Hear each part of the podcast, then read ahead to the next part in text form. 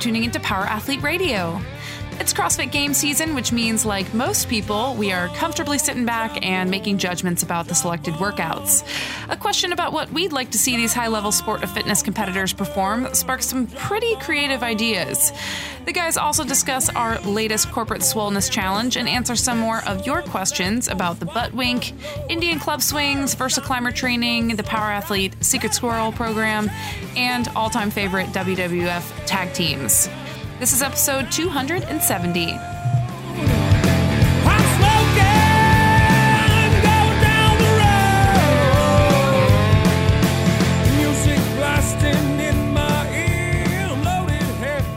Power Athlete Nation. What's happening? You've got oh, Luke. Oh, thank God you didn't say, What is up? John, and Tex here, ready to deliver another episode of the premier podcast in, In strength and conditioning. conditioning. Ing, ing. People, John, my butt hurts. Does your butt hurt, John? Yeah. Are you butt hurt right now? Tex, is- are you butt hurt? No, uh, my butt doesn't hurt. My butt is sore. Oh. I have a sore butt. My, I'm my liver's sore. Oh, yes. Double bachelor party weekend. That will happen, So, people. where are you going this weekend? Uh, for the triple? The triple crown? God no. I'm, no. That's a ghost. Luke. That is- was a ghost shutting a door. Is he's uh, passed the baton? He's got to go to, uh, I guess, be a best man at a. No, no, no, No, not a he's best the man. I'm the officiating. officiant text. Dearly Who's- beloved, we are gathered here today. Oh, Jesus. it's going to be fucking epic. Did you get ordained in the Church of Light? No, uh, I'm a Dudeist minister. Ah, uh, the Church Celebra- of Dude. The Church of Dude. yeah, yeah, yeah, the old Church of Dude. Ladies and gentlemen, a word from our sponsors, Power Athlete Radio. we are excited to announce the practical lineup. Do we have everybody? We have everybody for the practical, right? we're Oh, locked yeah, in. we're We are locked in for the 2018 Power Athlete Symposium. Are we docked? we are locked and docked. Like space docked? yes. Uh, linked and synced. No, Like, oh. this year is locking and docking. or docking and locking. Ladies and gentlemen, we are docked and locked. Four dudes are going to be taking us through Saturday's practical session. So, the Power Athlete Symposium is a three day speaker experience out here in Austin, Texas, the new home of Power Athlete HQ. As you may or may not know, we moved here a year, almost two years, I guess a year and a half, Year right, and a John? half ago. And uh, uh, it's our end of year celebration. Just like this podcast, we don't care what you think or who you want to hear from. We just hear from who we want to hear from. And over the past few years, we've had the great pleasure of meeting up with some of the brightest minds in strength and conditioning, leadership, lifestyle. And uh, our objective is to get them all in one place and expose our followers, our listeners, if that's you, to whatever they have to say. What is going to help empower your performance? The theme of the tw- of the Power Athlete Symposium is knowledge is power. Everybody walks away with a different message. They have for the past five years. We've been doing it right. But Saturday, after the first session of speakers, we get a bus from Austin, Texas, out to Power Athlete HQ Ranch. And we have room for 80 people, two groups of 40, to go through four practical sessions with our practical coaches. Obviously, people, we have Mr. Tex McQuilkin, who's going to get your chili hot. Isn't that right, Tex? Oh yeah. What do you have to say about that? Well, I'm more excited about the other presenters we got during the, practical than than myself. But The other man who's going to get you prepped and getting going. So, do we know sequence yet? no, we we have not designed. So we gotta sequence we gotta but got circle the these boys up. in. But here are the four horsemen. You have McQuilkin. You're gonna get chill, your chili hot, and then you've got Ralph Ruiz. Yes, of course, Ralph Ruiz is going to be there. Strength coach extraordinaire. If you have not trained with Ralph Ruiz, your fucking your head is going to explode when you see how he is able to just interact, and engage with all of his athletes at once. Then we have Mr. Jim Kielbaso. Uh, Jim is a podcast alum. He is the president of the IYCA, Illinois, or Illinois International Youth Coaches Association. conditioning. Association. Conditioning Association. He's out of uh, Michigan. He's been working. He's a speed guy as well. So, people, if you're looking to improve your speed, uh, your print, sprint mechanics or sprint coaching, and understand how these guys are working with their athletes at the Olympic level and at the youth level, you've got to get your tickets to the practical session. And obviously, ladies and gentlemen, the grand finale of the practical session is to squat with John Welbourn. We What? Are, yeah, John, you're on. What? Uh, Congratulations, you're part of the symposium. When did this happen? The Power Athlete Six seconds ago. featuring John Welbourn. Much like this podcast, I didn't even know I was on it. So, ladies and gentlemen, we are we are batting around an idea uh, that that is going to be steeped in barbell training. It's going to be one of our new seminars that we're launching in 2019, and it is going to. What's the uh, what do you call it when like a movie uh, like the very premiere. the, it's going to premiere the premiere showing is going to be at the 2018 Power Athlete Symposium. You're going to get a taste of what that barbell seminar is going to going to feel like. Old Welbourn's going back on the road. This is also an update to him. He's going to be traveling around to 52 cities next year. right, John? Yeah, uh, t- teleconferencing. Yes, uh, he'll be- I think we'll have a decent amount of seminars that we're going to teach. Uh, Oh, yeah. um, outside of Austin, you know, we've been kind of you know locking and docking, linking and syncing, doing whatever we need to do here uh, to try to get everything up to speed and uh, come out with a pretty extensive seminar series in 2019. So people, it's going to be an epic practical session. People fucking loved it last year. If you want to get down on this, you have to go to events.powerathletehq.com and get your tickets there. There's two types of tickets. One where you get to participate in the practicals. Get that one if you want to get down on this nasty shit with old Ruiz, Kielbaso, McQuilkin, I and don't know if you should refuse, uh, refer to it as nasty shit, but I think a enlightened experience Hmm. by some you know some people that do some stuff with some people that do some stuff Yeah. and did some stuff. AKA uh, not nasty shit, but Yeah, fun groovy, groovy. Yeah. groovy training people. All right, now getting into our episode, we have no guest for you. All we have is answers. Wait, hold on. I thought I was a guest. No, you're featured. You're feat. You're a featured attendee, No, what am I? special guest, Featuring Assistant- spe- special guest John Welbourn. assistant to the special guest. Yeah. so I'm the special guest. So, ladies and gentlemen, we put a call to action out on Instagram, and uh, we want to get some questions from you that we can answer, right? And I think this one's only topical because it is that time of year again, John. The CrossFit Games, right? So, one of our guys, Bryce Dahl, is asking, hey, at the CrossFit Games, we see minimal, if any, open loop activities as tests of fitness. What open loop activities would you love to see them tackle? That's pun intended. Uh, personally, he'd like to see some version of a loose ball drill or a 1v1 tug of war. Now, before we get going on this, hey, listen, let's go ahead and educate our listeners. What are we talking about with this open loop thing? Well, uh, in the methodology course, we get in pretty extensively. Which in- registration's open? Ooh, yeah. We get in pretty extensively into uh, what we call open loop and closed loop environments. Now, a closed loop environment would be something where we know exactly what is asked of us.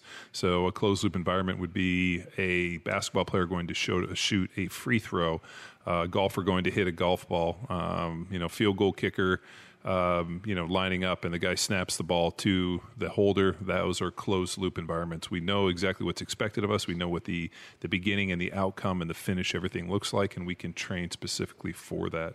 When we get into the open loop environment, uh, now you have something where we do not know what the uh, the beginning, the middle, or the ending, or any of the environments will look like. So think about um, you know in a basketball game, the ball gets thrown in, and now you're in an open loop environment because you're playing the sport. You're reacting to the other individual.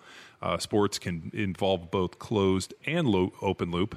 For example, soccer, uh, you have an open loop environment, but yet a penalty kick would be a closed loop basketball shooting free throws. So when we get into this idea of closed loop and open loop, um, we are able to hone our skills and use our skills in such a way to master closed loop. When you get into open loop environments, those skills alone are not enough, and you get into the benefit of developing and fostering athleticism. And an important thing about that, in a closed loop environment, it's you versus you. Think a 100 meter dash, an Olympic weightlifting, that free throw, it's you versus you. And then an open loop, you versus an opponent, you versus the environment. So your central nervous system has to read and react versus just executing the same movement over and over again.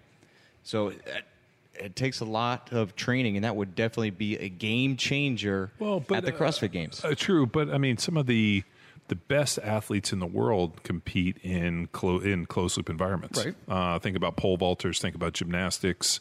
Um, you know, we think, uh, but yet you, you know, look at um, But there's but in those closed loop environments, the sport itself and the demand of that has such a small margin for error. Oh, of course. Well, because right? the mastery is so high, because you're able to practice it over and over. again. Exactly. But what we've seen is that um, if you can take a individual who's a master of the closed loop environment and put them into an open loop where they still are able to shine, then you know what that becomes the hallmark of athleticism. Now you also Yeah. have to remember the CrossFit is not tr- is not searching for the fit uh, or the most uh, the greatest athlete on the planet. They're searching for the fittest person according in to their definition. well, on their on their definition, in July in Madison, Wisconsin, with a set of workouts that Dave Castro has programmed. So, but that's kind of the claim for it. But I mean, Mm-hmm. what they've done is they've opened it up to the world. They've put money out there, and they said any, everybody can show up and everybody can compete for this. And so, by doing that, I mean, they are essentially really testing for for what they base their fittest person on the planet. But and that's not also to di- discredit how fucking hard this thing Oh, is dude, and did- the training required to do. Did you look at it, day right? one? Day No, one I'm involves uh, so you got to ride a bike. It was ten laps. Each bike's or lap is like twelve hundred meters, and then you got to do thirty muscle ups for time. Then you have to do CrossFit total, and then you have to finish with rowing a marathon on a C two, which is like forty two thousand meters. So uh, you know um, this thing. Uh, I think CrossFit's really uh, searching for what I like to call the eleventh pillar or like the 11th uh like the you know what what are the 10 components of fitness Yeah. so the 11th component of fitness is what they're searching for which i think is fucking just straight up durability Yeah. i mean think about your ability to Resiliency, resilience right. durability i mean i i don't think the crossfit games winner is the person who you know is the most dominant it comes down to the person who's the most consistent you know that kind of the middle of the road person who's able to kind of game it and not kill themselves um, which you know I think for a lot of these guys just comes down to being being smart with your workouts. Kind of like you got to know when to hold them, when to fold them. You got to know what's your what's your strong suit, and you got to go. And the other ones you got to survive. So, So I guess what, what what would you like to see? what would I like to see in that open loop environment? I would like, I think personally, uh, for the guys, uh, I would like to see them have to uh, defend, uh, play DB against a NFL receiver with uh, with an NFL quarterback throwing the ball, straight drop back, uh, like um, you know, basically one on one, Yeah, like seven on seven.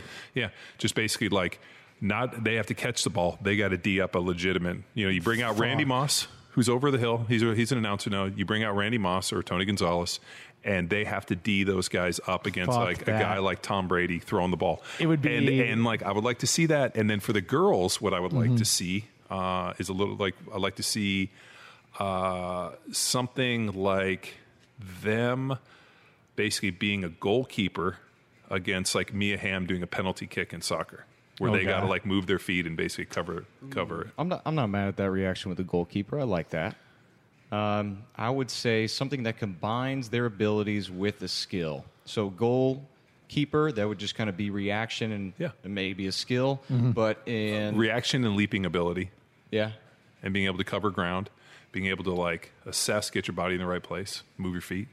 So like a cornerback, that would be a combination of skill, technique, Mm-hmm. as well as their their fitness, their speed. you got to be able to move your feet, move in space. I think if uh, they added some elements like that, it would completely alter the trajectory. Like I think what's interesting, and I noticed this from like Kara Webb's uh, Instagram and like uh, Sigmundsdottir and some of those girls, they all showed up with their bicycles. So they all showed up with like their other road bikes because they've all been riding bikes. And then all of a sudden, it's like, did somebody give them a heads up? Like, because I don't remember, but every one of them, like they all showed up with their bikes. So I mean, they had to know that that was coming or had the expectation of it. Uh, I think you could do John on those drills, and I think this would be. I'm cu- okay.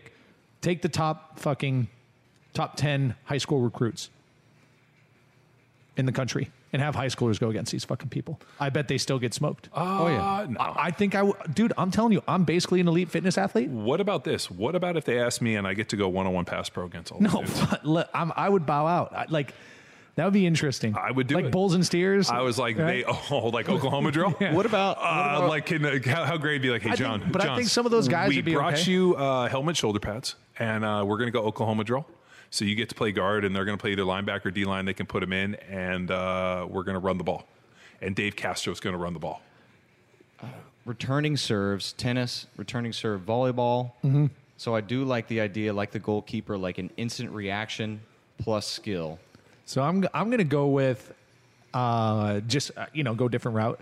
What if they had to do like downhill mountain biking on an unknown course? They have the cycling skills because they've all been cycling. Now we add terrain, right, and reactiveness because they don't know the course. and durability. Yeah, because you're you fucking fall. go. Yeah. Oh yeah, no. I think that'd be fucking Dude, cool. when, when we were just up in Mammoth a couple weeks ago, uh, we were riding up in the gondola, and these dudes were bombing down Mammoth, like the, like on these bikes. Fuck, man. We're do, like flying, and one dude fucking hit the ground, like he must have rolled like 300 feet. Nope. Nope. Uh, so it asked and answered. Yeah. Yeah, maybe boxing. Oh God. We, you got the fit. Now let's. You're in shape. Uh, you get let me one tell you, round. You, dude. get one minute. Uh, being in fit, like being fit for CrossFit is one thing. Uh, the fitness that it takes to be able to move after you take a heavy fucking hands, like Mm-hmm. somebody puts their hands in you in a mean way, um, like all of your fitness and wind goes away. Exactly. Like you, you catch a fucking liver shot or a body shot, next thing you know, you're like, I'm missing blood.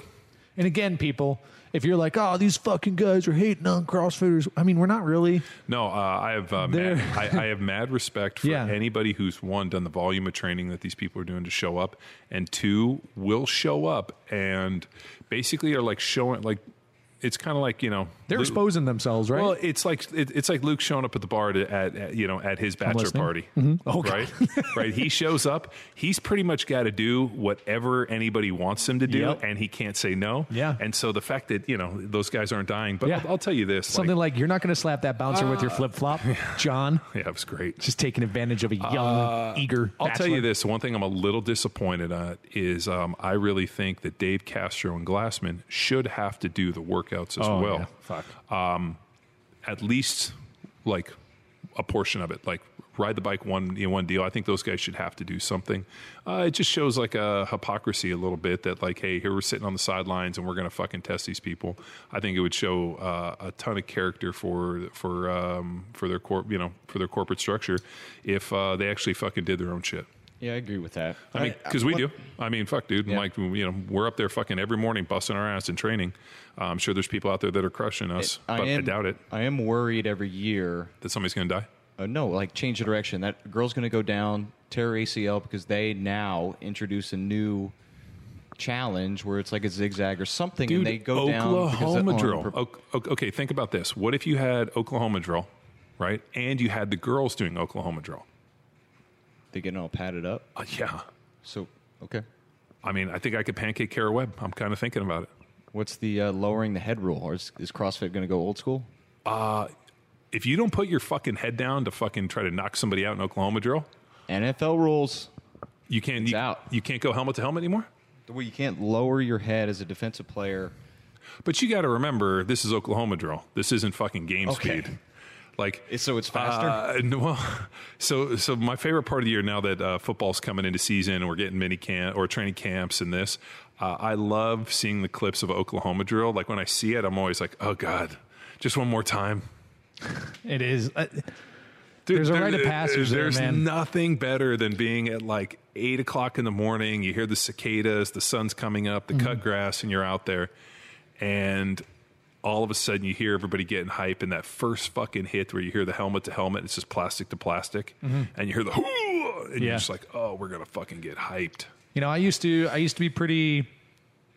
I used to be pretty good at that fucking drill, and it doesn't shock me knowing now that I know my bone density and the momentum that I used to get. So, ladies and gentlemen, I have an update for you. We are in the midst of testing a new progression that old John Welbourn is uh, has dreamed up, or I guess in- been influenced through Yeah. through some friends and family around in the strength game, right? Well, there's uh, some research came in uh, that I read about um, that there is a basic like linear progression for muscle mass with volume. And I thought it was an interesting thing that is, you know, because there's kind of a standard number of sets and reps. If you were looking at like, you know, something like a Jack Street or some of the bodybuilding kind of uh, more, um, you know, like trying to put on lean body mass, there's kind of some parameters that I use for kind of sets and reps and volume. And I read an interesting, uh, some interesting research and listened to some podcasts about people talking about doing, you know, linear progressing that and then frequency in that. So I thought it was an interesting thing for us to test. So we've been putting that program out. But, ladies and gentlemen, we have entered into our most recent corporate challenge. Now, listen, here's what you had to do. We had to all go get a DEXA scan. We got we called the place mobile place around here called BodySpec, and I think they're probably going to be at the symposium to do re- the final tests. Sure. Right. So we have a core group at HQ that's testing, and we put money, shame, and food on the line on Yeah. every one of these. It's so actually it's money. No it's money, food, money, food, and shame. Shame is always last, oh well, food or money, shame could be first. shame uh, in any way, whichever, uh, not the other way around. Well, the way it came down to is when we talk, when we really sat back and looked at our core mindset and principles. Three things were motivating factors for everybody. One is money, so you got to put some money on the line. Two Yep. is food, if there's some form of meal involved, and then the final one is shame. Shame has Losers? done more Yeah. to to fucking motivate people into getting shit done than anything else. Dude, just look at Game of Thrones. Shame, shame, shame. The best. Right? That's what. Uh, that's what Texas is going to have to do. oh after yeah. we- So let me. Uh, okay, so there are three people at this table. Uh-huh, We've three. done two corporate wellness challenges, Right. and there's only one person that does not have a championship. and you're talking about me, Yeah. right? And so how how am I shamed on that? Because you got, I got two fucking cheaters over here. Now that we got Two the DEXA cheaters. scan, now that we have the DEXA scan, and it's none of this inaccurate bod pod stuff where John can stuff quarters in a butt crack to re- reduce his lean body mass. Uh, first of all, dude, uh, look at those pictures. I was fucking way more shredded than Nate's. Hearsay. Nate claims 8%. I was fucking. Uh, there, there's no way he was as lean as me. it's all hearsay. I'm hearing it. You're saying it. Hearsay. Uh, you know, what you should do. You should forward Nate that picture and goes. John was seven percent. You, you claiming eight?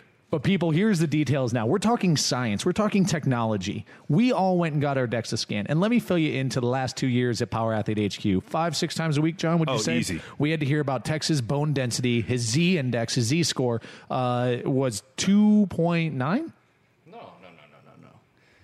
Three, three, two. 3.2, which when he got scanned in 2013 14 was, I mean, it changed his whole life. It was the excuse why he couldn't Swim. swim. It's why he would fall downstairs so hard. It was, uh, you know, all this bone density yeah. talk, right? Guess what John and I come to find out? We fucking smashed his bone density. Well, density. here's the thing, Luke, and I'm, I'm going to just preface this. You did not do the same decks that we did, so technically, we literally did. I used the same service. And no, the you same, didn't. Yeah. No, your report looks different than ours. No, it's BodySpec. We're the same, literally the same service. It, your your what what you sent me looks different than mine. I don't know what to tell you. It is the same company. The, s- all right, the same company. Same exact van. So I have a picture of the van with the door open, with the license plate. I have the picture of my van. They're the same fucking van. Unless they swap out x rays nightly, which uh, is highly unlikely, Okay, John. Okay. All right. So But what the listeners need to know. this has nothing to do with bone density. yes, by it the does. way. It has everything. so Luke's bone density was greater. than 4.9 off the charts. Yeah, The girl asked me on a date when she saw it. was actually. It's basically the story. She's like, that's some sick bone density. You want to go get some sausages? Uh, so uh, I t- we have a kind of a decent amount of sausage, and Kate's like, "Hey, we need to get rid of all Oh, this this sausage this morning." And I was like, "Oh, really?" And my kids are there, and I was like, "Girls, we uh, uh what I say? I'm like, we should have a sausage party." Yeah, it's football season. We should have a sausage party. And then the kids started going crazy. Yeah, sausage party. Like, Tex loves a sausage party. Uh, it's probably it's probably uh, Was the- this like a contrived family effort to roast no, Tex? No, 'Cause this it's getting is him- this is. Uh, I know how my kids are going to react, so I set these things up, Oh, yeah. which is by far like the greatest part of being a parent is like Mm-hmm. is like influencing your kids in such a way that like they say things or do things that are hysterical and they don't know. Be like, oh yeah, we love a sausage party. We should totally watch football and have a sausage party. Tex, don't you love a sausage party?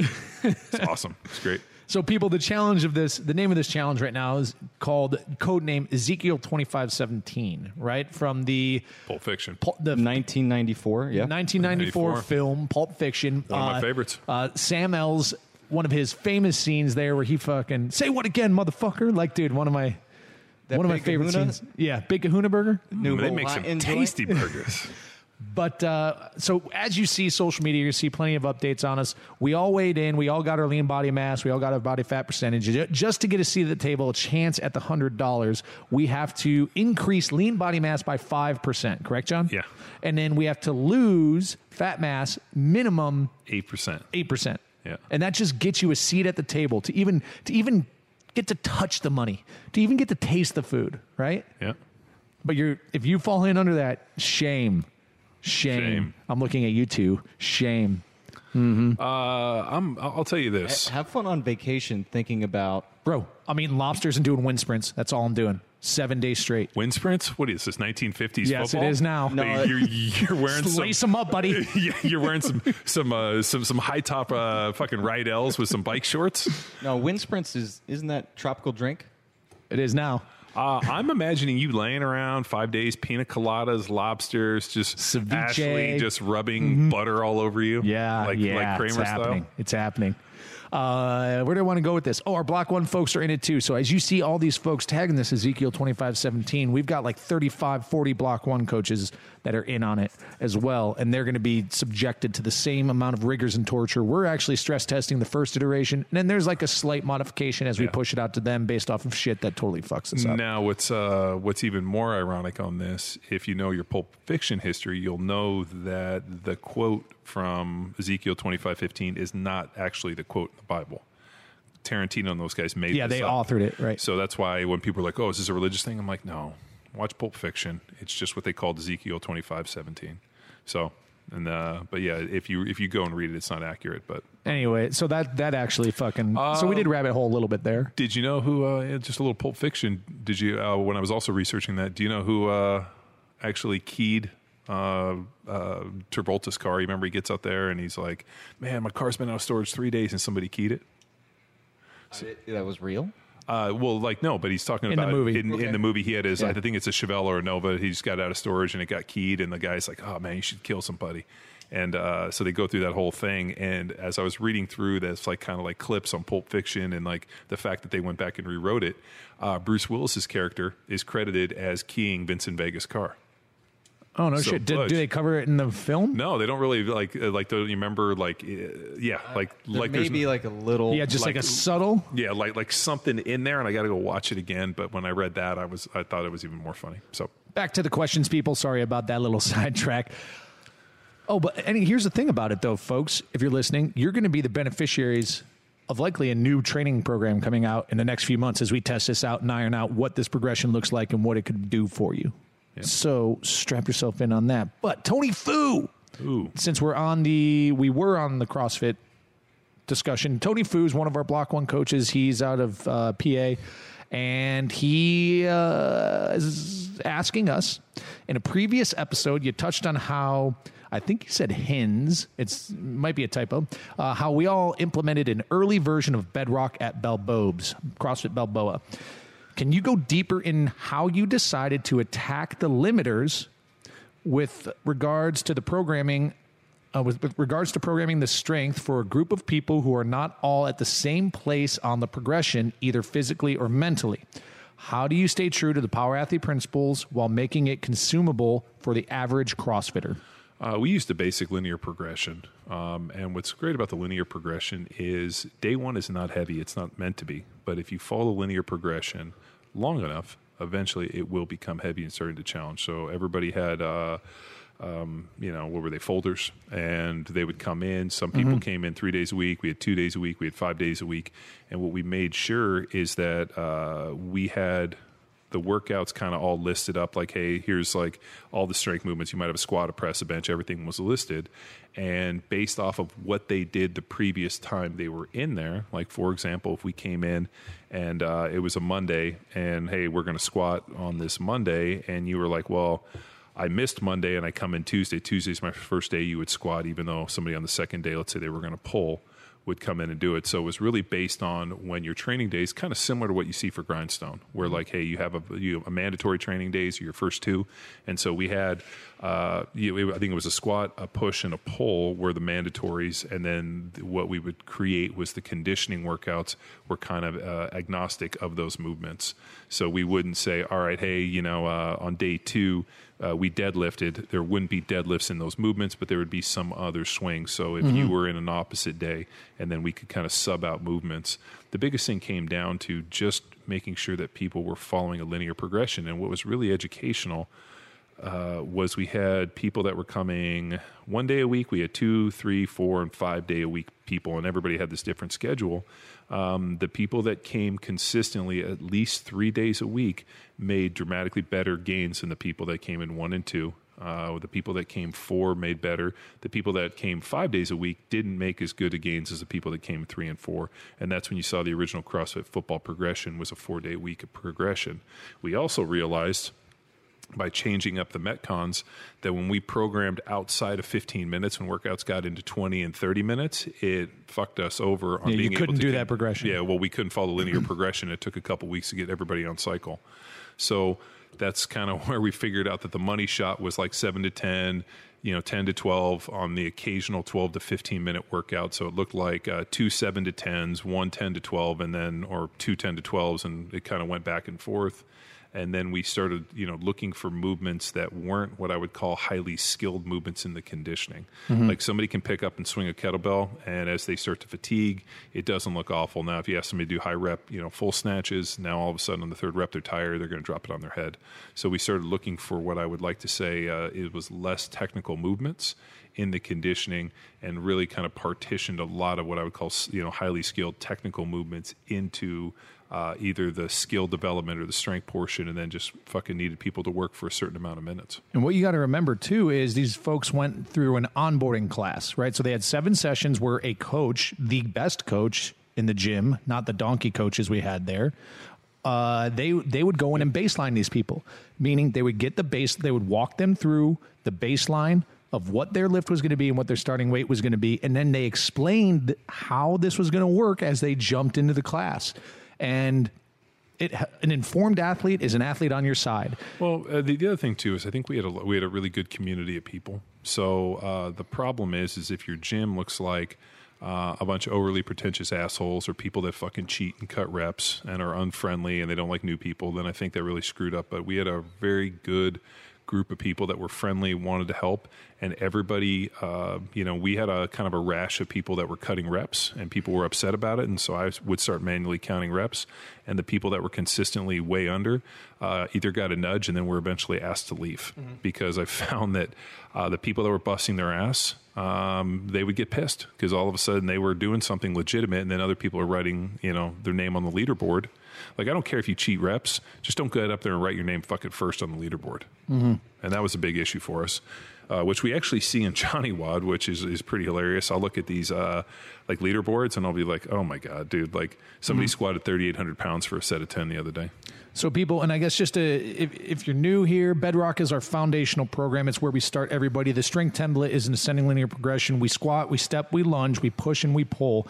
Every week we have five barbell lifts, a squat, a press, a deadlift, a bench press, and a power clean. And the fact of the matter is, our coaches at Balboa knew that program like the back of their hand. And the program, the strength template doesn't vary. It's the same every fucking week. So they had the wherewithal and the capacity to to to parallel a bedrock program potentially with a two week split program right john Yeah. they knew that every new fucking person there and the new person knew as well they were on bedrock and they knew that those two people those people had to squat twice a week and press or bench depending on what they're missing if they're an abbreviated schedule And and, then they have to deadlift right. and even if the deadlift didn't come into the form of a, a 5rm Yeah. and it was like we might have worked heavy deadlifts into some workout let's say it's thursday we're we're going to do a, a you know heavy double on the minute for six minutes or something right? Um, and that's the type of shit we would do. You'd see hard and heavy and fast where we would say okay well this week we know there's pulling. This person didn't pull this week but they'll get it in the, the heavy metcon right?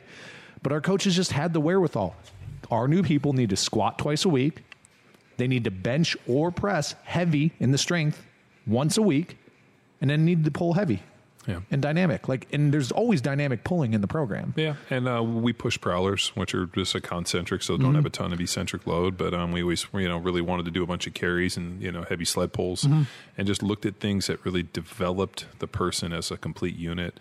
Uh, and a big thing too is uh, moving feet. So I know we always kind of wanted people to, you Yeah, know, lateral plyo skiers, yeah. fucking uh, like there was always some agility in the program. The one thing that drives Skips. me crazy with a lot of the programming I see in most gyms, uh, it's like their feet are glued to the floor. They just want to do it, and, and you know they don't want to move. But to develop athleticism and develop a complete unit, you need to move your feet, you need to move in space, and you need to do it seamless and effortlessly and have the opportunity to do it. So, Tony, I guess the answer is make sure your coaches are educated on this shit. And if you people are listening and you want to be educated on it, shameless plug, methodology's open. Get a fucking go become a block one coach, right? And when Tony talks about staying true to the power athlete principles, we're talking about the nine principles that we align, regardless of the program that we're looking at, regardless of the athlete we're training. We follow these nine principles, and it puts us in a pretty fucking good position to empower their performance and improve their athleticism. All right. So we talked about a little bit of footwork there, John, and just getting feet off the ground, unilateral stuff, speed, agility type stuff. Jordan Hansley says, What's the deal with lateral speed and agility? I mean, I don't get it. How can I best improve my and others' movement quality and performance for an athletic population? Uh, the single greatest contributing factor to athletic development, intelligence, and really just all around uh, you know mastery is opportunity. So I, I, love how people are like, oh, how do I put lateral speed and agility into a program for a general pop and you know and, uh, you know guarantee that there's uh, movement quality and performance. Well, do you have lateral speed and agility programming written into your general prop program? Mm-hmm. Right. If I mean, if you can't, well, no.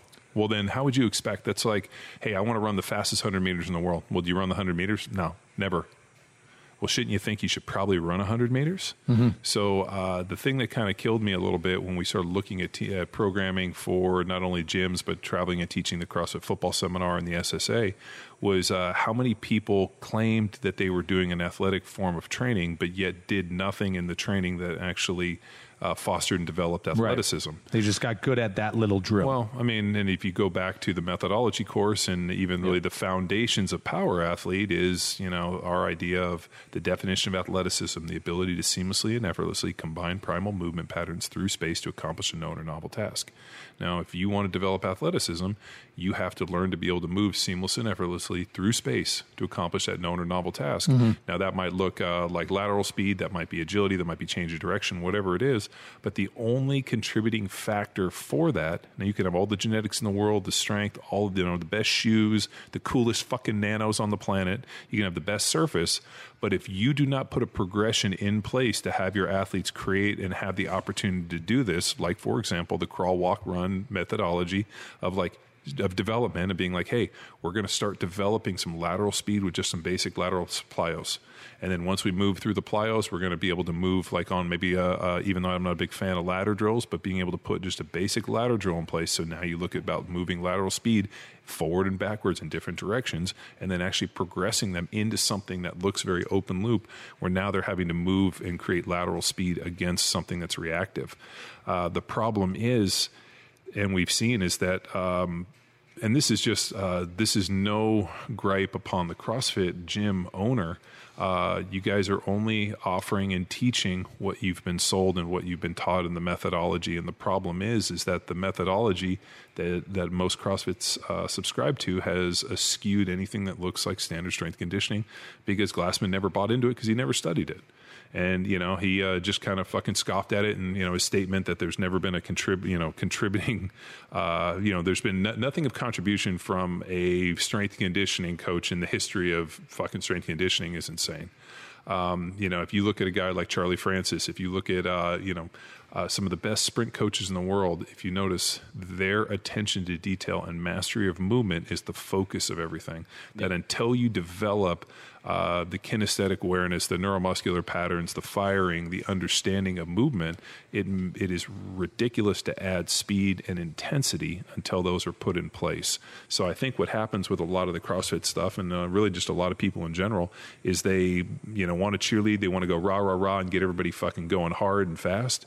And the problem is, is they haven't laid the foundation. They haven't created the strength, the structure, the tendon strength, uh, you know, the, the, elasticity within any of the body to do these things. And then people get fucking hurt. And then you know what? And, then they leave.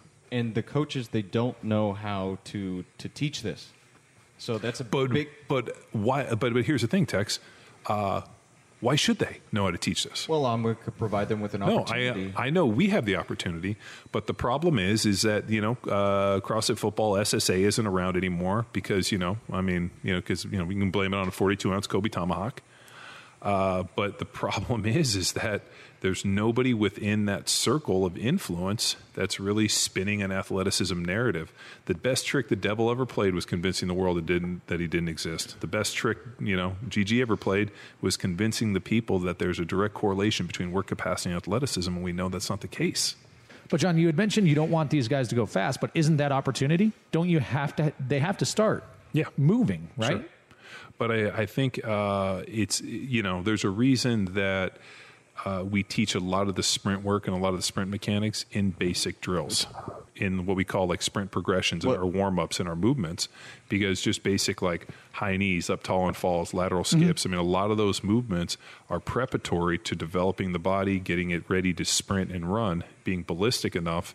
If you ask somebody just to do nothing but heavy barbell lifts and do all this, and then they go out and fucking sprint, and they haven't developed anything in terms of you know uh, you know punch and hammer, knee up, toe up, you know fucking Mm-hmm. Keep your say- head down. Don't worry, you know don't worry about horizon changes. So I, I'm gonna I'm gonna kind of redirect that. Is they're not written. I don't think a lot of gyms are doing regular heavy lifting. I could okay, maybe it's a coin toss, right? Yeah, maybe they're And not. I think it's more so. But along that lines, I, what, to add on what you're saying here is a lot of like I've said it before. It's the sport of laziness, and even for the general pop, it's about doing the most you can without expending a total high doses of energy. It's just like a prolonged medium burn, right? well, you can get in good shape that way, And you can, Uh, you can, you can, one hundred percent. It doesn't prepare you for the impulse of changing direction laterally. It just Yeah. doesn't prepare you for you stopping, combating inertia, and then pushing against that ground reaction Well- force that's very impulsive and high high power output. Right? Can you imagine taking like let's say we have the CrossFit Games athletes and it's like hey you gotta basically uh, you know ride a bike which is you know, you know, Sagittal. sagittal plane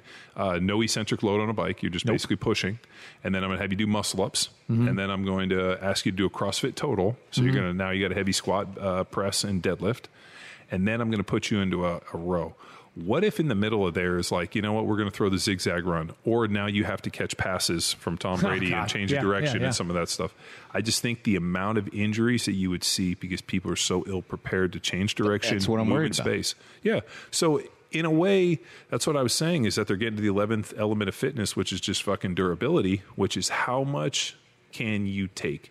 How much can you suffer? And here's the problem is when it goes on TV and now all of a sudden you got to try to one up the 2017 games with the 2018 games, the only thing they have in their pocket is more volume. So now instead of saying, hey, you know what, we're going to try to find the best athlete, we're going to fucking put some really exciting things out there. Um, you have to sit there and watch people row a marathon on God. the rower, 42,000 43,000 meters. so I'm just going to bring it back into speed and agility. Go. Yeah, I do want to close it out. So where they f- would fail and get hurt in speed agility is exactly where we begin to teach athletes how to move through space in our speed and agility. So we take the same, I guess, education approach for straight ahead speed as we do lateral posture, position, and patterning. So posture begin. That's speed is a product of posture. Okay. From there, then we work on the foot position, the arm position, whether it's moving lateral or straight ahead, and Or then we just- squatting. or squatting, yes, Or lunging. reducing force, all part of this. But then the patterning. So straight ahead, we know that pretty well. S- uh, skips, right? Same as sprinting, and then change of direction. We have these tools available. It's not just the opportunity of changing direction; it's that chunking together that you mentioned earlier, John. Yeah. So I guess answer to your question, Jordan, is the training has to integrate into the task, right? And that's the cool thing about athleticism is a lot of the position and the very specific points of performance and how we expect you to execute either closed chain or open chain movements, everything is mapped over to lateral speed and agility. It's why we squat toes forward. That's that force bleed demo. Uh, it- it's why we lunge the way we want you to lunge. It's why we step the various ways we want you to step. It's why we do everything. It's why we do the warm ups. It's why lateral iso stability is so important in your side pillars, your Captain Morgans. Because if you can't adequately hold that position, how can we expect you to combat the inertia laterally as you change direction? Like all of it's built in to your ability to move through space in these high impulse ballistic type of movements, lateral speed and agility. So a quick answer would be uh, you don't have to fucking know anything and you can just follow the programming, right?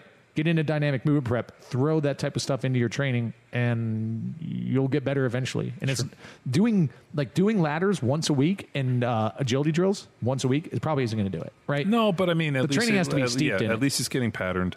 Um, you know, I'm not a huge fan of uh, of the speed ladders, But because but it, it changes the pattern, it's different. but what I like about it is there's a conditioning element. Just having people go through it and going hard and moving, I think there's a conditioning element for it, so I like it for that. All right. So let's go up with fucking Timbo Slice. Asked an answer there, Jordan. Timbo Slice. Um, Tim asks I'm teaching a freshman football player in the squat. I want to communicate the importance of the hips from the beginning of the lift to the end. What is your 15 to 30 second blurb slash cue, set of cues slash approach to making sure they understand? What's your opinion on introducing incorporating tempo with the major lifts for high school athletes? Tempo is as in pauses, slower concentric and eccentrics.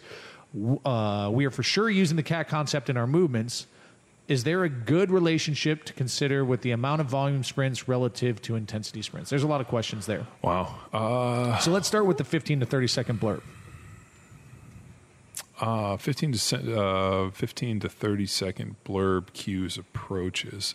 Um, I think you know getting on the same page with your athletes, one with foot position, toe straight ahead, big toe on the ground, and really just being able to really preface that and where they get their big toe, they're pressing into the ground, the knees are trekking over the insteps, and they're learning to actually sit back into their hips, and then using the torque that we're creating by that foot here with that big toe down, and being able to drive through it. Um, it's a difficult thing for beginning lifters to really understand. So they have to take time and you have to be able to kind of progress through it and just get them into a position where, you know, not only they're they lifting weights, but they're doing it well and the technique goes. Uh, compensatory acceleration uh, is another really interesting piece when you start talking about tempos and compensatory acceleration. The idea become is as you speed up the eccentric load, and you're theoretically as you speed it up, you should be able to speed up your accentuation phase and then work on compensatory acceleration in your concentric. The problem comes down to some athletes don't have the skill set, especially beginning athletes, to Right. be able to the they haven't done enough reps to even be able to use compensatory acceleration. So I think being able to slow the concentric, slow the eccentric, pauses, whatever it looks like if you're trying to teach the bottom, I think really just you have all of these available to you. Um, at the end of the day, uh, you know, compensatory acceleration by far for me was the single most important factor in my strength training that translated onto the field. And the reason being is I learned to move as fast as I could under duress and under weight. Uh, I don't think there's a single athlete in the world that will tell tell you that their um, sing, you know the most important factor they had for their high level performance was uh, slow eccentric reps or slow concentrics. And what he's trying to accomplish with that is body awareness positioning. Sure. Where we don't want to use the squat to teach the squat. We have the dead bugs, we have the Spider-Mans, we have the seesaw walks, we have that movement chunked out is the mm-hmm. opportunity them to move at a tempo that they're coachable. And then guess what? We want them to put it all together with a barbell on their back for a full squat. Right. So that that allows you to get your 15 to 30 second blurb is to build competency in these preparatory movements, right? And then use them as cueing mechanisms through a back squat. Yep. And then compensatory acceleration, we go into again shameless plug for the Power Athlete Academy, and on Bedrock. Yeah, Tim, you got to get in, bro. Yeah.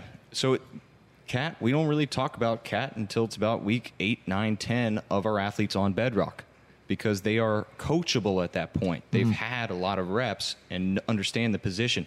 And when you tell a, a week two or three athlete, faster. They don't know what the hell that means. Right. And you are just wasting breath as a coach. So they will have a reference point to speed really after that first reset. But once they get eight, nine weeks on the program and we drop that weight, then we're moving fast. Boom, asked and answered. John, can you elaborate on what the hell a secret squirrel program is? What is it? This guy wants to sign up for it. no, really? Yeah. Yeah. Elaborate on the secret squirrel program. I'd like to sign up today. Uh, okay, so the Secret Squirrel program. Um, I don't know if you guys ever. I, I think it comes from a cartoon, which is like the Secret Squirrels. Yeah, Rocky- I think Rocky yeah. and Bullwinkle. Yeah, there was like the Secret Squirrels were like this, but uh, the Secret Squirrel program came from actually, if you you know, obviously this guy's never read any Talk to Me Johnny. If you go to this, uh, if you put in Talk to Me Johnny into Google, it'll take you to my website, johnwelbourn.com. I think is no, maybe that's my Tumblr, but whatever it is. Uh, but if you go into Talk to Me Johnny, it'll come up, and you put in Secret Squirrel. It should take you to a blog post that says 42 things I learned leading up to 2013. And there's also a, another one that's called the Secret Squirrel Hybrid Training. And if you click on that one, that will take you to what I call uh, is actually one called Lean Gains in CrossFit Football. Oh, that, that's just a tag. Yeah, I know it's a tag, but what came from was I. Um, there's always been this idea that there exists on some uh, innocuous message board on you know page 37 that you find at three o'clock in the morning that there's some hybriding of things that if I hybrid you know CrossFit football with CrossFit endurance and this and I mix you know intermittent fasting with this and this and this I can create this you know secret blend this secret sauce of training and diet and this. I'm going to sleep 4 hours but I'm going to do nothing in like 4 hour shifts so I'm just going to do like power naps. And all that ends up happening is you become this like eunuch mess of low testosterone and ball of injury because it never works out. Programs are written for a reason, and when you start segmenting pieces and trying to create your own secret squirrel hybrid program, it just always ends poorly. Um, there's one uh, talk to me Johnny post called Kyle which uh, is probably the best one of it, where a guy's like, you know, trying to do this and incorporate all this shit, and he's wondering why he doesn't feel, and he actually quotes and says, "I don't feel like Wonder Boy anymore." Well, yeah, no shit. So, uh, Ky- uh, Kyle, uh, that's Superman. That's his name. Yeah, Wow. yeah. So, yeah. So this is, uh, you know, like if you go read that uh, uh, that article, it just goes through and it's just this, you know, thing that we've been talking about for. God, I was I used to be so funny. The fact that I made my own memes for this stuff uh, is just. It's the secret squirrel, man. Don't be the secret squirrel. Just follow the fucking program as it's written, dude. Uh, Jor-El is the father. Uh, so as you go through it, just there is no secret squirrel program. It's basically a tongue-in-cheek attempt at humor by my, by me. All right. So staying on the programming, I believe this is my boy Brady, Coach Myers 19. So, peeps, we have 12 weeks to program for high school athletes, right? In season trains two days and off season trains three days. How do you organize the program so that you can write one for all athletes? Uh, how do you program or how do you organize the program? One to two weeks on foundation, then a power phase followed by a strength phase. When postseason rolls around, Wow. Okay. Uh, one thing that we've realized is that uh, when you start getting into all this NSCM stuff, where now you're talking about doing block periodization for uh, strength, power, endurance, and all that, um, it doesn't. high school athletes, It, high do- school it athletes. doesn't really work for your beginning high school athlete. We put together what I call a concurrent training program where we look at developing strength and power uh, in a similar time domain and, and concurrently. So, as your athletes develop strength, their speed and their ability to generate power go up because strength is their limiting factor. Now, you're going to get to a point where these guys become advanced athletes and their uh, ability to increase their speed and generate more power isn't dependent upon strength. So theoretically, the stronger they get, some many times the slower and less powerful they become, and now you have to start biasing what we'd call, you know, plyometric speed and power type movements. But for the beginning athletes, they do very well in a concurrent training model. right. So does, does that does that answer the question? I mean, so uh, Brady, if the, he missed CrossFit football. yeah, Coach Myers, dude, you gotta you gotta just think like stop, breathe, and focus on the primal. You, have to do primal movements. You have to overload, right? Bedrock. So it comes down to the principles, buddy.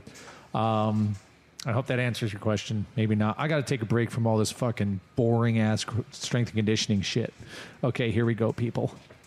It's time for Zeegs, Jay Zeegs. Jay Z asks, You are the movie director tasked with remaking an 80s movie of your choice. The Rock is your main actor. What 80s movie are you remaking? Fuck, I don't know if mine's an 80s movie. I have to look real quick. Who wants Oh, to go? you just don't know? I, I can't recall. Okay, I'll I'll lead off to buy you some time. There are actually making one of my favorite 80s movies of all time with The Rock, Big Trouble in Little China, and I am opposed to it as much as I love The Rock. But here's the thing: when he makes it, you're going to go see it opening night. Oh, hands down, no question yeah, you're gonna about see it. it. In my Big Trouble Little China tank top and tucked into my Wranglers and my boots tucked in or my jeans tucked into my boots. The Yeah. old Jack Burton. it's all in the reflexes, but you need Are you going to rename the uh, the pickup the Pork Chop Express? That's not a bad idea. Maybe the next one. Um, Maybe the I love where one. your head's at right now. Because the only thing good, better than one pickup truck, is two pickup trucks. Well, if my lawn doesn't have seven trucks on it, I'm going to be very upset. uh, I'm going to think I might start dropping trucks off at your place because my wife's getting mad at me for all the trucks I'm bringing home. we'll bring them on. Yeah, But I can't wait. Danny McBride. I can't wait. I, I think, and I love Dan McBride. I think he's the only one that's just obnoxious, cocky for no reason that could pull off a Jack Burton. Oh, really? Okay. Uh, I think The Rock is. Uh, I, you know, I'm just excited that there's a movie that's going to let The Rock shine for once. Mm-hmm. I mean, because I haven't seen The Rock really shine since he was in. Uh, Get Shorty too. yeah, Dude, you haven't seen fucking CIA? N- uh, I did. I didn't like it. Oh, get the fuck out of here. Get Shorty. Uh, the one like he's. I, that was by far. That was Sh- his first ever movie, I think. No, his first ever movie is Scorpion King. Oh, Yeah, I no, but uh, it, yeah, it was Get Shorty too, right? Where uh, he, you know, they get out of the uh, movie business and she get, he gets into the music business, and um, yeah, I think that's the best one. Be cool, be cool. be cool. So my move, like my initial knee jerk reaction was like a Van Damme movie, and I was thinking Time Cop, but that's 1992, so it doesn't count. So I'm going to shift over to my other childhood action movie star that I think The Rock could go step in and not necessarily mimic, but grow the role to Steven Seagal. Okay. And I'm going to go with his uh, his 1988 feature film Above the Law. Are you talking about uh, where he's like, uh, "Who killed Bobby Lupo?" and, he- Yeah. and like the pool room uh, where he just fucking smashes that. Do you want me to dude? tell you the synopsis of it? A martial arts expert and former CIA agent, Nico Toscani, Yep. is working as a Chicago cop when a relatively routine drug trafficking investigation leads to an international conspiracy. Soon, Nico and his partner, Dolores Jax Jackson, are the targets of mysterious and powerful criminals, but he u- he refuses to back down. As Nico gets deeper into the case, he must contend with an old adversary, a corrupt CIA operative, Kurt Zagon. Ooh, I do remember that. I do have one, but it's 1990. Ah, can't do it. Filmed in 80s, filmed in the so we'll 80s. entertain it, but we won't accept it. All right. We'll entertain it. It's it, only because the previous remake was a big swing and a miss despite Kate Beckinsale and Jessica Biel fighting, but Total Recall. Did they remake Total Recall? Uh, yes, it was bad. with Oh, Colin I, Farrell. I didn't even know that. You It should was like still watch it. okay, yeah. It's like an Babe. airplane movie. Babe you know what I mean? Babe fight. yeah. Ooh, big But uh, man, yeah, I think. Uh, Uh, but I instead know, of I know what my '80s movie is. All right, go. Uh, Dirty Dancing. what? I want to see The Rock in Dirty Dancing, and I want to see him not as Patrick Swayze, but Jennifer Grey, because nobody puts baby in the corner. so you're saying you're flipping roles? I think he needs to play the female lead of Jennifer Grey. I think it works. What do you think, Tex? Ferris Bueller's Day Off. oh, you know, you know it's an '80s movie as well. Could you see The Rock redoing Die Hard? Uh, what about Revenge of the Nerds, where he plays Ogre, you asshole? Uh, maybe.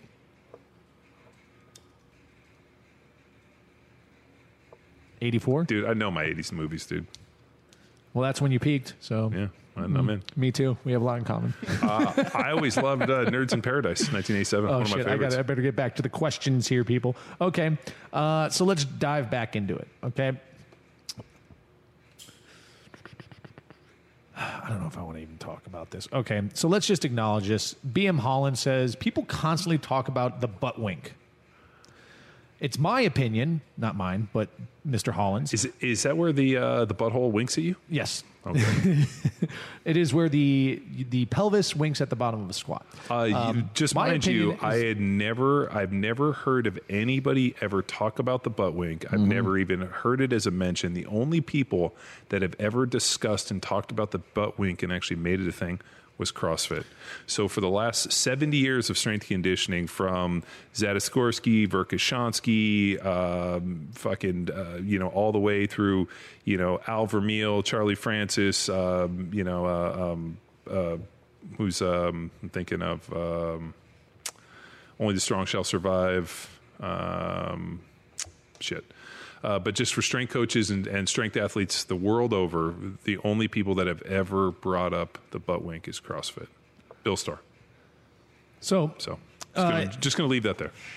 so my man's asking. You know, his theory is that it's it probably results from people not starting in a neutral pelvic position. It's it's a product of overarching from the starting position of your squat, and as you go down, you actually are going into neutral, but your art your overarch is l- you're losing at the bottom.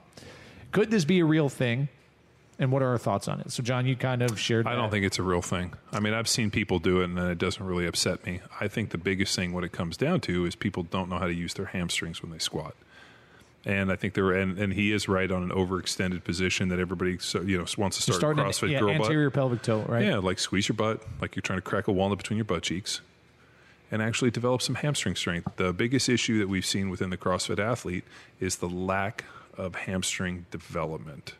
And here's So- a, here's a pop quiz, you motherfuckers. Stand up if you're driving, all right? And I want you to stand up. If you have the ability to stand, stand up now. And I want you to stand up, put your feet about outside shoulder width apart, and I want you to put your toes perfectly forward. And I want you to grab the ground with your big, all your toes. And I want you to th- imagine a gorilla foot grabbing that ground, okay? And imagine you're almost like your feet are palming a log. How's that? And what I want you to do, stand up nice and tall and put your hands on your hips, okay? Now, try to tilt, tilt your pelvis forward and back. Think of like the Kemosabe song, uh, fucking, hey, Kemosabe, jump on it, duh, duh, duh, right? Duh, duh, duh. Never heard that jump one on before. it, jump on it, jump on it. And on, during that, you do the hip move, duh, duh, duh, duh. But Was you that get- done at the Congo line at your wedding? Probably. but you can tilt that pelvis forward and back, right? Now, with your hands on your hips still, think of like kind of on the, your glutes. I want you to take those feet that you're still grabbing the ground with, and I want you to pretend that you're and that grabbing that log and you're trying to pull it apart or spread the world apart. You're trying to spread the world or grab the world and open it like a bag of potato chips. You spread that apart and you should feel your hips turn on. You should feel your glutes turn on, right? And now keep pulling that fucking ground apart with your feet. And I want you to try and tilt your pelvis. Let me guess. You're like, oh my god i can't tilt my pelvis yeah so my other my other challenge to you people in in assisting to get your hamstrings working and find a neutral pelvis position is start by your squat by pulling the ground apart and getting your hips turned on. And then as you sit down if you keep pulling those feet apart and those hips stay locked on you're going to hit the bottom of your squat. You're just going to hit it. And guess what? The only way to go lower is to stop pulling the ground apart. And that's when you're going to see a hip or a pelvis possibly tilt under, right? If that is your position. But my guess is you're going to fucking hit the bottom of your squat and your your hips aren't even going to move. Yeah. No, I mean we don't really see it. I mean, Yeah. I mean we've taught a ton of people to squat, and uh, I've really never seen the butt wink other than Right. from the beginning CrossFitter. So I wouldn't really worry I- about it. it. Goes away. And I think it, it happens or you see it because people try to go lower than they need Hundred to. percent. That's you A. squat as deep as you can, as you have the stability, strength, and, and musculature to squat. The problem. Into your hand. Well, for us, well, that and also I'll tell you this. I also think the butt wink came from people squatting in medicine balls, where And reaching for where, where they and were a well-intentioned remember the they- well-intentioned cue of hips back. hips back, but they were trying to reach for this medicine ball, and they would like tuck it underneath, almost like um, you know, like a cat pooping. And I, I just think it came from just some really shitty coaching. And so to your point where you say, think because they cannot find the neutral spine position. Uh, if you put them in a dead bug, neutral spine, right? Oh, If yeah. we put them in a dead bug, they'll be able to find the neutral position. But then you stand them up, can they maintain it? Is it because of their coordination? Is it because of the stability? There's a lot that goes into play, not just that they can't find it. There's so much, and every athlete is different. We just try to eliminate these common faults through our setup and then our guide through the execution, like Luke said. Get your toes forward, your knees over your arches, your insteps, grab that ground, and then search, find, and load those hammies. All right. So, John, here's a question for you. Okay. Uh, What kind of shampoo do you use? Sell no, some that's Blue? that's gonna we're gonna save that one for the end. Okay. When working with the throwing athlete, I'm assuming you know shot, disc, javelin, hammer. How do you program volume of the throwing side and the non-throwing side? Um, that really depends upon the athlete and where they are in their training. Right. So let's just assume, So, let's like- start with amateur. Okay, so if you have an amateur athlete and their limiting factor is strength, then you have to prioritize them getting stronger, and which will translate into be them being more explosive with developing the technique of the throw. Um, then the problem will become that as their strength goes up, their limiting factor will not become strength and power. It'll become their technique and their execution of the movement. And at that point, you have to start biasing the sport specific training and actually the throwing aspect of it. And then as that kind of picks up, now as their technique improves, then there becomes another big assault on power and their ability to generate force. So, uh, going through this kind of phase, you almost have to bring your strength up, and then you have to bring your technique up, and then you, as you're developing your technique and continue to hone your movement pattern, you continue to, divide, to drive strength and power. Now, where and how you get to those different phases and how you progress through them is 100% personally developed by each individual and on a one by one basis. It's impossible to say for one year only, you're only going to work on your strength and you're going to work on your throwing secondary. And then in year two, you're going to flip flop and you're going to work on your throwing. I mean, it just doesn't work like that. Uh, so I think it really just bases upon the athlete's performance and what becomes their limiting factor. Uh, go back down. There was uh, one where a guy was talking about uh, is Johnny WOD getting Yeah, that's phased what it's actually going right into. So I got it right here, John. Is Johnny WOD being phased out? Why? I wonder It why he doesn't get nearly as much airtime or promotion as the other programs. And he loves it. I mean, he loves the salty Well- WODs. I've made tremendous progress with it. Field Strong was awesome, but I just couldn't fit it into my schedule with my job and my martial arts training. Side- is okay, Johnny WOD being phased out. Uh, have you seen the program um, not pop up? I mean, it's still there. Well, I guess well, like in these questions, people are asking, ask all these questions. We're never like, well, Johnny WOD's the solution. Yeah, we don't really get a ton of Johnny WOD questions on this power athlete deal Mm-hmm. because Johnny WOD is kind of like the drunk uncle that hangs out, only shows up for holidays. but it's really fucking fun to party with. Uh, Yeah, he likes to party and he fucking slays it all day. Um, realistically, uh, Johnny WOD is um, is really the alter ego of what we do over here. Uh, It's uh, heavy, hard, and fast. Um, you know, and here's the interesting thing, man. People make phenomenal gains. Uh, I think there's, I don't know. I mean, I know there's a few thousand people that follow it pretty religiously, and the people that do it love it. Right. So uh, it's not getting phased out. It's not going anywhere. It still is a website. Still is up. I still enjoy programming it, and by far of any of the programs that I do, it is it is the one that I look forward to doing the most because I get to laugh and I get to steal things from my own training. I get to mix different attempts, and I get to have a sense of humor. Like right now, I kind of rebooted the. Uh, uh, the first Avenger. So we're actually, you know, I had a um, a series of Marvel uh, cycles, and I rebooted the first Avenger, which had this epic uh, volume squat, which was like forty and fifty reps. Um, so I'm rebooting that and uh, just doing a bunch of, you know, added in our, um, you know, single leg squats with active foot for some things. Right. Uh, using that with compensatory acceleration. There's still a ton of pulling, and for the most part, um, everybody that does it gets salty and jacked. So it's good stuff.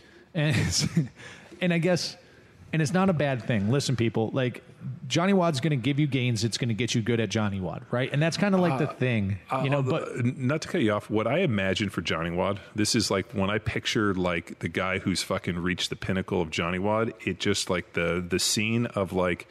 Uh, you have like a fucking salty washboard ab, and with an incredible girl just licking that off of your abs and being like, "God, I'm just gonna, you know, lick these like an ice cream cone." Yeah. and that's that's like the picture in my mind when I think of like, what would you want your pinnacle Johnny Water to be? I'd be like, honestly, uh, the type of dude where you know you can get a girl to lick the you know lick the sweat off your washboard abs, or or guy if you want to like you know if you're a girl because I know there's some Johnny WODettes out there. So that's what I picture: abs, just sweaty, getting licked on. Yeah, it's, it's a different style of programming, and people want it. And honestly, it falls more into that functional movement, I guess, shit you're kind of used to in a, a box type gym. And the equipment is selected in that way as well, and it's fun, and it's there's nothing fucking wrong with it. But uh, you know, I guess our passion is is athleticism, and is it the best tool to train athleticism? No. Is it going to hurt you by doing it? No. That's the great thing about it is fucking Welbourn puts his magic wizard cap on and you know gets strips down to his thong underwear and starts programming for Uh, I- Johnny WOD. I, and I actually uh, the only like the you guys are gonna laugh at this. Uh, Johnny WOD is always written uh, late at night. Uh, after my kids go to bed, and actually after I've had three beers, so Yeah. I'll, I'll sit down. Shit gets weird. and I'll sit down and I'll, I'll, I'll crack a couple beers, and it's usually later after my kids go to bed. My wife will go to bed, and I'll be all by myself. I'll drink a couple beers, and that's when I get fucking on the Johnny WOD. And Mm-hmm. I'll watch some YouTube videos. I try to find some new movements. I'll find some stuff that I laugh, and uh, it usually gets programmed later towards the end of the night. And I usually wait until somebody fucking makes a cunty comment like, "How come it hasn't loaded yet?" And I'll be like, "Oh."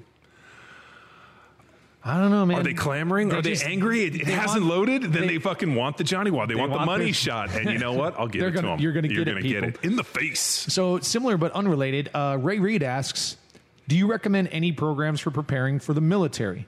Um, couple questions. What what type of like are basic service, like basic training? Are you going to uh, SOCOM? What are you doing? A few things that we can tell you confidently that our active military folks who are following Field Strong are regularly fucking off the charts on their PT tests. Yeah. So that's the answer there. And because of this, that's why we've had a great opportunity working with the military and the army in certain projects.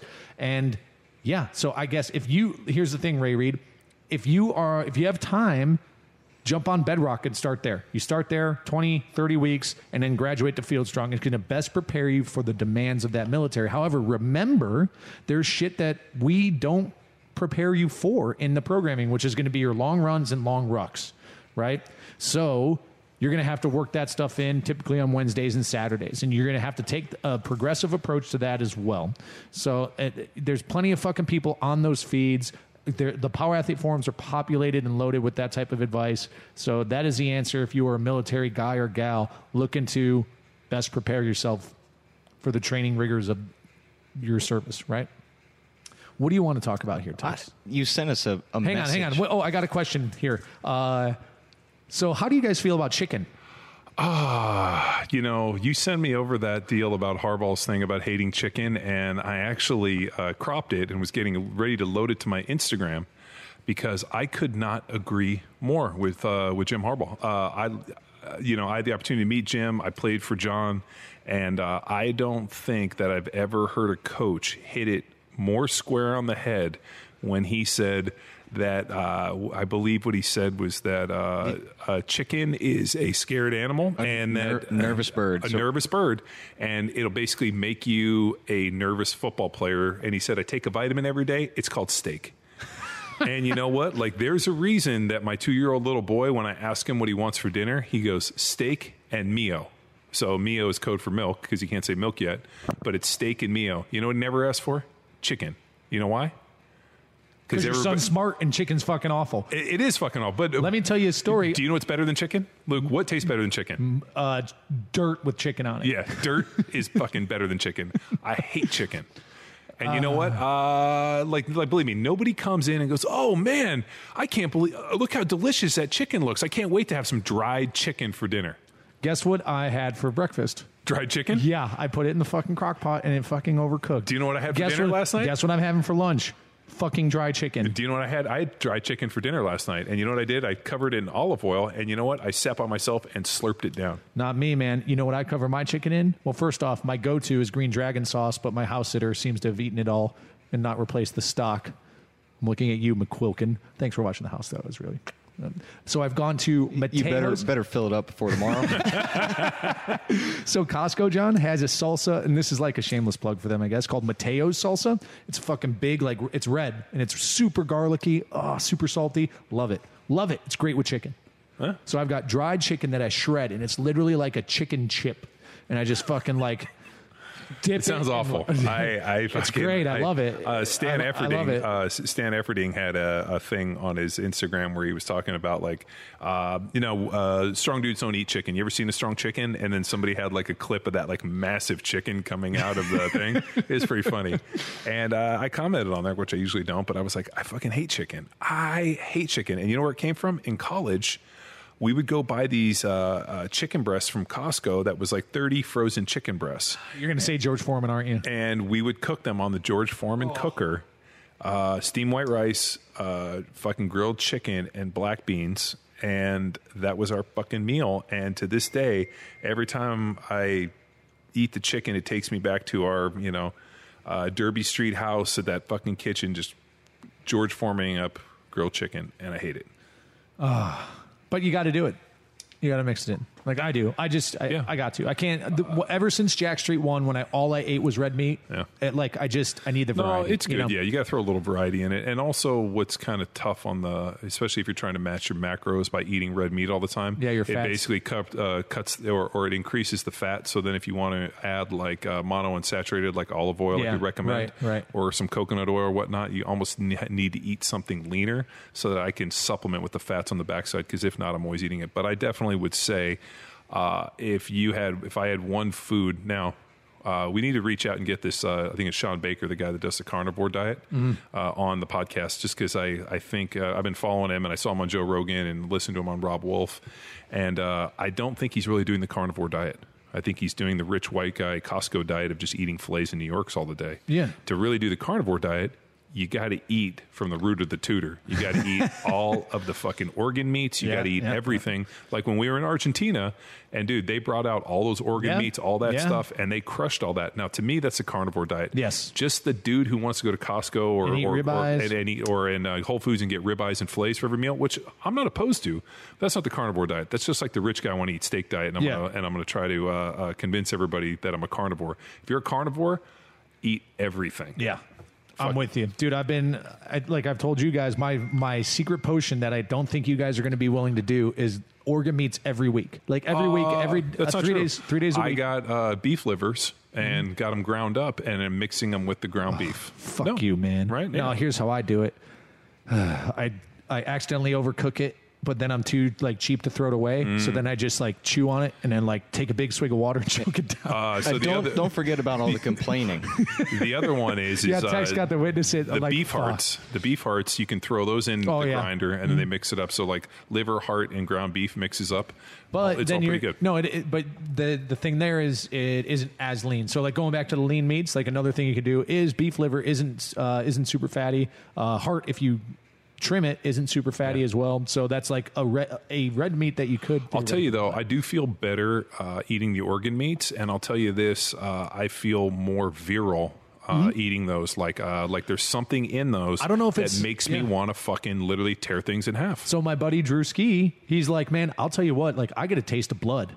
I get a taste of blood in my mouth, and uh, and I'll tell you, it, it like it changes the way I train. Well, Drewski's a crazy person. He is a but fucking- This gives us another opportunity to discuss and really just throw some uh, some praise at Stay Classy Meats. oh fuck yeah! I mean, the, who- hell, they're one of our sponsors for Uh, Symposium. Dude, uh, the Flutters and the guys from Stay Classy have literally crushed it out the park with by far what I would think the best uh, cuts of meat. Um, so they just recently, I, I got a box and they asked me, "Hey, is there anything? Uh, you know, we, we have our our box. You know, we normally send out. Is there anything extra you want?" And I, my comment to them is, "Send me whatever people don't want. Ooh, Send me anything yeah. weird."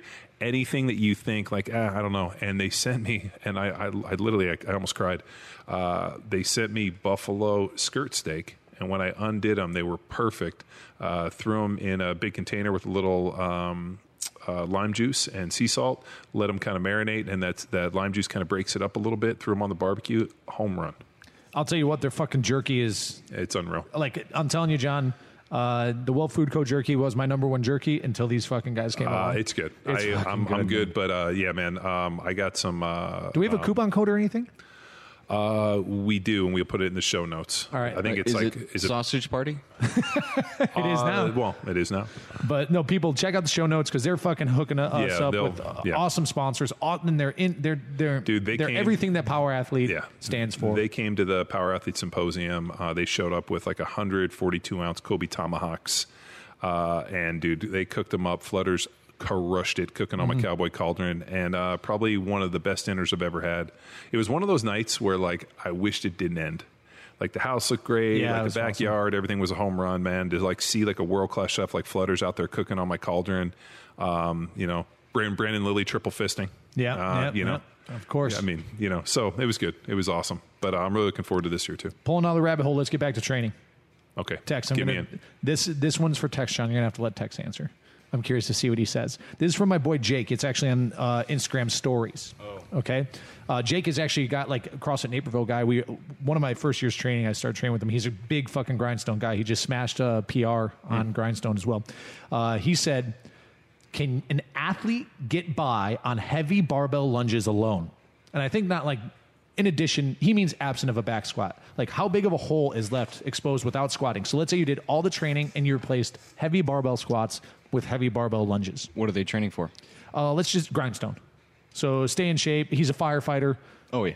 Uh, I say yeah. I mean, he's he's clearly established some form of base level So based let's- off but let- sagittal movements. But let's say you haven't. Let's say you- you're start. You're a new athlete, and he's This goes back to a conversation that we had many years ago. In San Antonio. I, I think it was at a. I, Linear I think it was at a, a strip club. Oh, a buffet. It was a yeah, it was a buffet.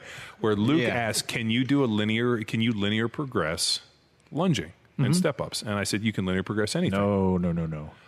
What I said is, you can linear progress anything, but I don't think that you will be able to keep up on the linear progression as long Mm-hmm. as you can on a back squat with the single jointed movements, or I mean, sorry, with uh, unilateral movements. but at this point in his life, I say absolutely. Yeah.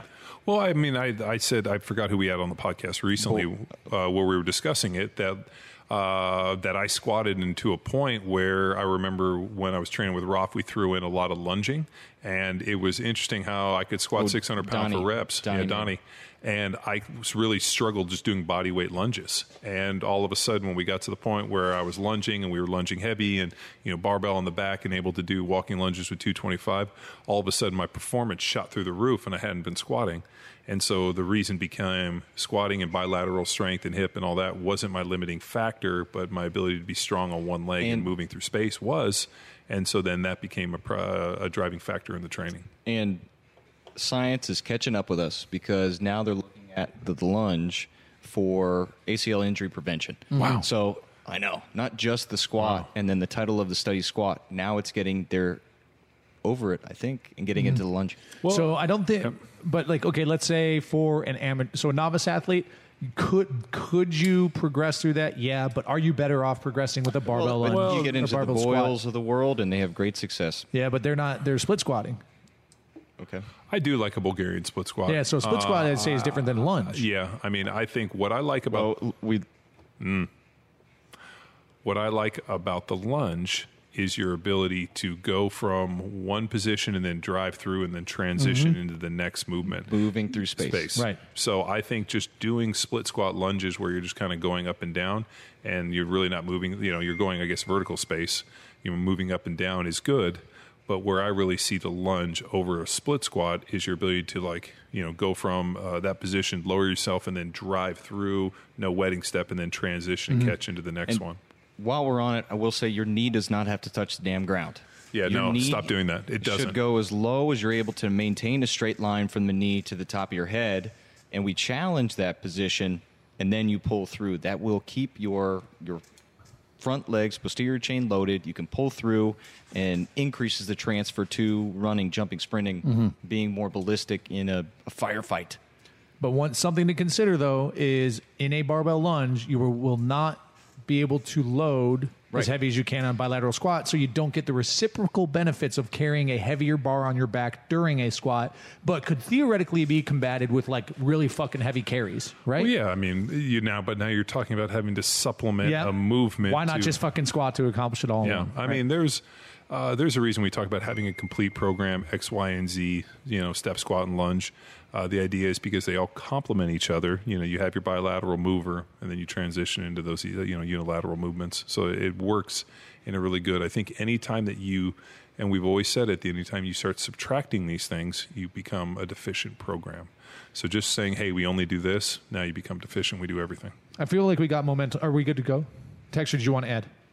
Uh, I got we got momentum here. Um, I think this will be a good well, one. I will say we Oh, talked you in fucker. great depth about the lunge and combining it with other primal movements in the Power Athlete Methodology course now open. So Krat twelve oh eight. Uh, I think this will be a good one. Um, ask, and this is also in the story. So shorty, uh, how do I know when and at what frequency to incorporate sled work into my program? If you got to ask big man, you can't That's the afford it. thing. Couple things on it. Like, um, we don't know what the fuck you're training for A and B. But here's the thing with sleds: is it's all concentric loading. It's all. It can be ballistic. It can be grind. It can Well, be a number of things. what kind of sled are you talking about? Uh, prowler, like a prowler drag or, sled, or drag sled? reverse sled drag. Now, if you're dragging a sled, then there's an eccentric load, How so? right? Because isn't as you pull through. So think about as you're pulling through. Like if I'm doing it, I'm reaching and pulling. But that would be concentric, wouldn't That'd it? be concentric. Would there ever be an eccentric load? Unless someone's put like it's real world tactical situation and someone's pushing the sled back at you. Hmm, interesting. I always thought there might be some form of eccentric. Mm-hmm. Well, I guess there's kind of Yeah, there the could be force- downward Yeah. slightly, in the but ground. yeah. the so force into so the ground. as you're doing the pull through, Yeah. To me was uh, so that could be yeah, in the ankle. But not. yeah, yeah. It's not. Yeah. But anyways, I think you could fucking push and pull sleds every day, couldn't you? Mm-hmm. So there you go. Asked and answered. That's a fucking easy one. Okay, John, how do you feel about Indian club training? Are you serious? Yeah, that's a question. Um. Uh, sure. I mean, if uh, But what about like as your core strength training? no, no. So you still need to use a barbell. Uh, yeah. Okay. I mean, I uh, like I've seen the Indian clubs. I think they were kind of cool, and I've seen them for a supplemental program. Um, I've never uh, seen an athlete of any significant note worth that's ever been like, man, the difference in my performance before and after adding Indian clubs in was by far the greatest deciding factor whether or not I got to play ten years in the NFL. I just don't really. Uh, Right. I, I, I think it's good in terms of you know being able to develop trunk station rotation. I think it's got some really interesting things. Uh, do I think it's a panacea that um, you know I got to go pay thousand dollars to Onnit to teach me how to do you know their uh, uh, Indian clubs program? No. Um, if you want to buy some Indian clubs and fuck around with them, go for it. Uh, our boy at Wolf Brigade does a ton of stuff with uh, with different clubs and implements and swings and this, and you know I really enjoy what he does. But at the end of the day, uh, it's just it's kind of like the battling ropes. If you want to do it, you want to do it. But I really don't ever believe that that becomes the deciding factor in somebody's training. Right. I'm with you. And we we fucked around a little bit with it at, Onnit. We were working with uh, a dude over there, Christian, who was like their mobility dude. He was pretty switched on. He's a cool guy. Um, and it just was like, all right, you know what I mean? I don't know. Well, in terms of skill acquisition, we could do anything and everything that was thrown at us. Yeah. Except for some of the hip flow shit. I wasn't very at the very like the beginning hip To flow. your bones, dude. They're yeah, too it's- dense. That's what I'm gonna. That's a good point. You know, Tex, you fucking raise a great point. I've been saying it for years. All right, so here we go. Hopefully a speeder, and then uh, I don't know. Do you guys want to keep going? Okay. So how about this? For each of you, answer. John, were you a WWF guy? Like, did you watch it? Uh yeah, like WrestleMania back in Yeah. the day, like early stuff. Like mid '90s, '90s. No, we were more probably like the '80s. Okay, so Uh, we'll- but uh, but but actually, we did. Uh, so we didn't have a TV in college, Uh-huh. uh but we did get a chance to watch. Uh, I remember seeing like Goldberg and some of that Yeah. stuff. Okay, so I, guy. I, I, I was more like uh, Jimmy Superfly Snuka, Hulk Hogan, uh, Macho Man Randy Savage. Which watching the old clips, I always think cocaine's a hell of a drug. oh Jesus, yeah. So he. Oh yeah. So I'm gonna kick tomorrow. Instagram name for each of you. Uh, who is your favorite mid '90s? We'll just go whatever, right? Whatever. Fucking sorry, de- vetoing mid '90s. WWF slash WWE tag team. And do you have a reason why? Deb- tag team. I don't. Uh, I, that's really outside my wheelhouse. But You got one? Uh, I got one, but he's probably not going to like it because I'm not a big wrestling guy. Sure, I sure. watched it enough, Uh-huh. but then I guess only watched Monday night on UPN in high school a little bit. Uh-huh. But it was freaking Triple H and Steph McMahon, fucking Oh, power couple. And then I, I, I watched a E ESPN did a documentary on Triple H. You're, su- you're such a douche. Text, go whatever. in. Go. go. ESPN did a documentary on Triple H and the WWE, and then I guess the back side of it that I had no idea about. And dude made a name for himself beyond. I guess when his athletic career was over, What did he do Still turned in like, he, you know, was a wrestler. Oh. but then went to the the business side and then turned it in, helped turn it into a you know continuing global empire. Oh yeah, no, they're they're they're crushing it. Tex, I want you to ch- try and search in real quick on the search bar. Search for Bushwhackers Oh, yeah. entry WWF. Oh, I love the Bushwhackers. They were and great. ladies and gentlemen, if you have to ask why my the Bushwhackers are my fucking favorite tag team, Uh, what was the name of the dude who was? Uh, they they were the Australian dudes, right? Yeah, the Bushwhackers. yeah, they would come in and they'd fucking march in doing like this fucking thing right here, dude. It awesome. No, they who- were the fucking wildest Aussie boys in the Who, WWF. who were the guys that Legion had of the, the uh, were they ones with the football pads with yeah, the spikes? with the spikes. Yes, Bushwhackers promo, and you're gonna fucking figure it out. They're the. That's their shit, man. And then there was also the Jannetty brothers, Marty Jannetty and Sean Jannetty. they were the big in the acrobatics. Uh, but I have to go with the Bushwhackers. But I think this is probably what eighty nine. So this is early nineties. Uh, I'll tell you, man. Uh, probably the greatest uh, tag team was when, uh, when. So I don't know if you guys have remember this, but um, uh, Macho Man Randy Savage had like uh, who who was his manager? Was like his girl was like um, Oh, Queen Elizabeth. yeah Elizabeth, Mm-hmm. and so you remember like that whole thing with that ravishing Rick dude, Ravishing Rick, Rick- Rude, Rude, yeah. where he had like her picture on his pants, Mm-hmm. and he was like trying to like quarter, and he came out and he. Uh, he he uh, jumped on uh, Macho Man, was beating him down, and then Hulk Hogan came out and saved him, and they Mm-hmm. had been like mortal enemies. Uh-huh. And then they became a tag team. That was by far America's the best. team. And Yeah. then they went over to the New World or- Order and became the NWO, which I thought was the best part of the whole thing. Yeah, so that was a great era as well, like the NWO and the Wolf Pack, and then you had fucking dude. It was uh, I used to have an NWO shirt uh, that I used to wear before uh, football games, and then on my senior wills, I gave it to one of the other dudes. Man, that was a good time. Those were good days. Yeah. Is Macho Man still alive? I I do. don't think so. Yeah, I don't think he's still alive. Oh, yeah, snap into a Slim Jim. Well, ladies and gentlemen, man, that was a lot of but- questions. oh, Miss Elizabeth died Maybe. at just 42 years old. Holy fuck. Wait, hold on. Go up to her Wikipedia. Go up, go up. Yeah, it showed her as uh, acute toxicity. That will happen. She was born in 60, died in 2003. Wow. It's unfortunate. And then um, I got Logan Christensen. Final question. This is going to be easy one. He just got to a gym where he has Versa Climbers now available to him. And what do we use them for? Uh, what I always liked on the Versa Climber was 100 flights of stairs. Right. So you can do flights of stairs. Uh, we would do 100 flights, uh, 10 rounds. So you would go like max as far as you can, and then a partner goes, and you basically do like at a partner switch, and you try to get to like who can get like uh, uh, who can get there the fastest, and we would compete against them back at the athletes performance or um, at uh, athletes performance. Yeah, very si- like similar protocols you'd use Airdyne and and uh, fucking uh, Airdyne and a rower on. And dude, like, burn it down. Don't short it. Don't do that little. don't do the little that like like Welbourn Dude, did to I- win. no, you got to stroke, Uh, stroke, dude, stroke, uh, extend. Probably one of the interesting things with my shoulder injury is the fact that I can't do the Versa Climber the same way I used to, which I am more than okay with.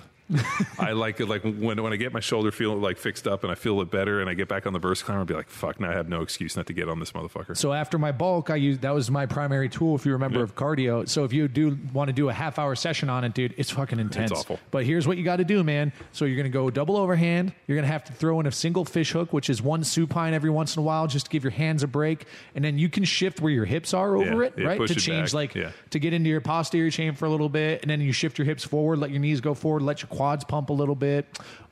Ooh, that would be. Belt squat and fucking forward shift versa Uh, climber dude, would be gnarly. The banded belt squat thing that we did the other day. Uh-huh. Uh, I, I'm in. These people don't know. Like you people listen, you don't even know. You're out there training in your own little world and we're up here in the twisted mind of John Welbourn. It is I think I've brought this movie up occasionally on this podcast, but whatever's going on in John's head, you know what it is? The cell.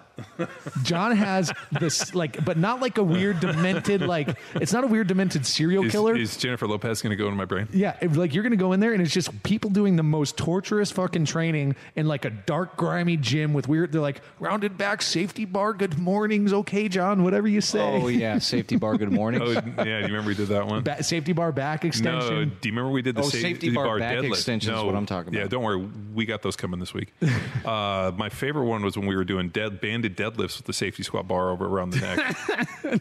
Yeah, it's just a weird, twisted mind of John Welbourn. And if you haven't seen The Cell starring Sandra or Sandra Bullock, uh, J Lo, is Ben Affleck in there? No, that's Gigli. yeah, No, that's the wrong cell. yeah, It's Wow. The Cell. that's it. That's it. No, if you go up, that's the one right there. Yeah, but who's in it? Yeah, Cell. Yeah, The it's got J-Lo. J-Lo. Oh, Vince Vaughn. Vince Vaughn. That's right.